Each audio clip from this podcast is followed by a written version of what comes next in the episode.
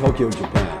My name is Gary Verheller, and I'll be your host for what we call the Substance of Living Podcast. Today, we'll look at what we call life's lessons. And I hope this will provide you with some insight, maybe even some inspiration to life's challenges. Welcome to episode 44, part 1, Validation External. Now, when I say external, I'd like you to keep that in mind. We'll talk about that in a little bit. But what is validation? Well, it could be considered acknowledgement. It could be considered recognition. I think a closer word would be justification. In science, to have a proper experiment, it must be valid. Now, what does that mean? It means that the experiment measures what it is supposed to measure. An experiment that would be doing research that is not valid would be height measures or shows intelligence.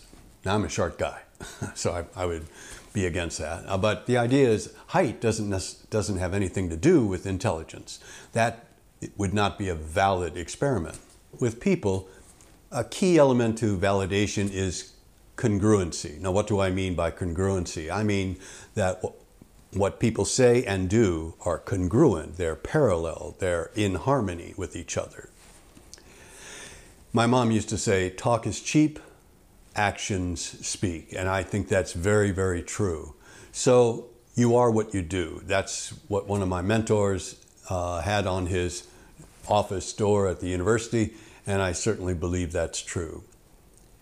For a person to have validation, or for a person to be validated, the essential need there is honesty. A person must be honest. And there are times in which a person being honest must be able to say no, must be able to speak truth to power. That's very, very important. We all would like validation. We all like to hear validation from other people, and that's typically how we get validated. But my suggestion is check reality. For example, once with my mentor who was advising me, I said, I just don't think I'm very successful. I'm disappointed in my life. I'm disappointed in me and what I've done with my life.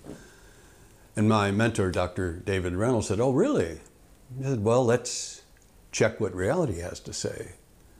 I said, okay. He said, so you've worked with 7 Japanese astronauts, is that right? Yes. He said, no success there. And you've worked with them, and you're still working with a number of the Japanese astronauts, is that correct? Oh, yeah, that's true. He said, well, and you have your own company. You started your own company way back in 1996. Is that true? Yes, that's true. And your company has been ongoing. It never closed shop. It never went out of business. That's true. And your clientele, your customers, how long do they normally stay with you? And I said, on an average of 15 to 20 years. He said, So the idea is, if you're worried, if you're concerned about yourself, if you're concerned about have I done the right thing? If you're looking for validation, my suggestion is go to your friends, go to your family, go to your supervisors or your instructor. Ask them, would you be kind enough to give me a clear-eyed view of who I truly am? And get validation from them. Now, remember, you have no control over others, and you have no control and no guarantee over results. All you can do is what you can do at this moment. Let me say that again. All you can do is what you can do at this moment. You can work towards a goal. Nothing goes as planned. Nothing goes as planned. So results many times are out of our control. And that's okay, because it makes life interesting. So you can work towards that plan, you can hope for the results, you can hope for validation, and that's okay. Just remember that the future is uncharted, and it's going to be unexpected. So it's an opportunity to learn, to grow, and to evolve. One of my friends used to say, I want everything, I expect nothing. So no expectations. What I would suggest you consider doing is hope for the best, but plan for the worst. And that will be the idea of the next episode, which is going to be about internal. Thanks. Bye. Thank you for joining us today for the Substance of Living podcast.